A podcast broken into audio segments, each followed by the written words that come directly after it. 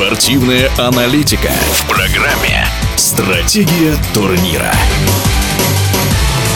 В ноябре 2023 года в Ханты-Мансийске прошли первые старты под эгидой Международной лиги клубного биатлона. Клубов, по сути, пока нет, но спортивный обозреватель Константин Бойцов уверен, что за этой идеей будущее. Почему стоит говорить об этом масштабе и об этом событии? Клубный биатлон – это, в общем-то, то самое новшество, которое при должном развитии может стать действительно доминирующим не только в России, но и, может быть, даже на международной арене. Не секрет, что институт сборных сейчас в известной степени выхолащивается. Наиболее это заметно в лыжных гонках, в лыжных гонках, где доминируют две-три страны, а сейчас-то вообще, кроме норвежского, никто не доминирует. В то же самое время клубы, взявшие за прообраз, чаще всего сравнивают НХЛ, но я бы сравнил с велосипедными гонками, где профессиональные велоконюшни каждый год вербуют и заключают контракты с определенными велосипедистами для участия в тех или иных турнирах Протура. Точно такая же история может вырасти и в биатлоне, где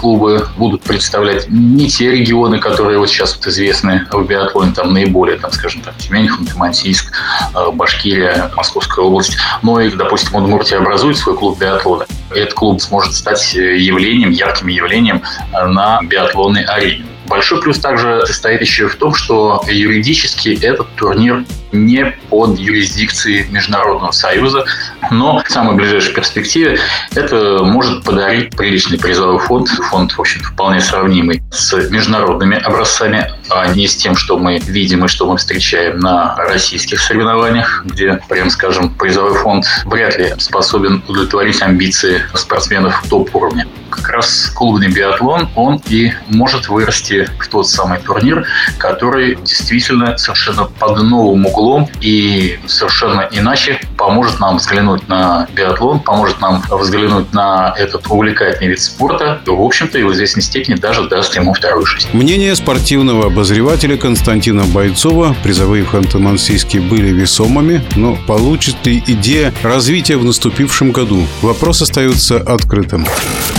Стратегия турнира.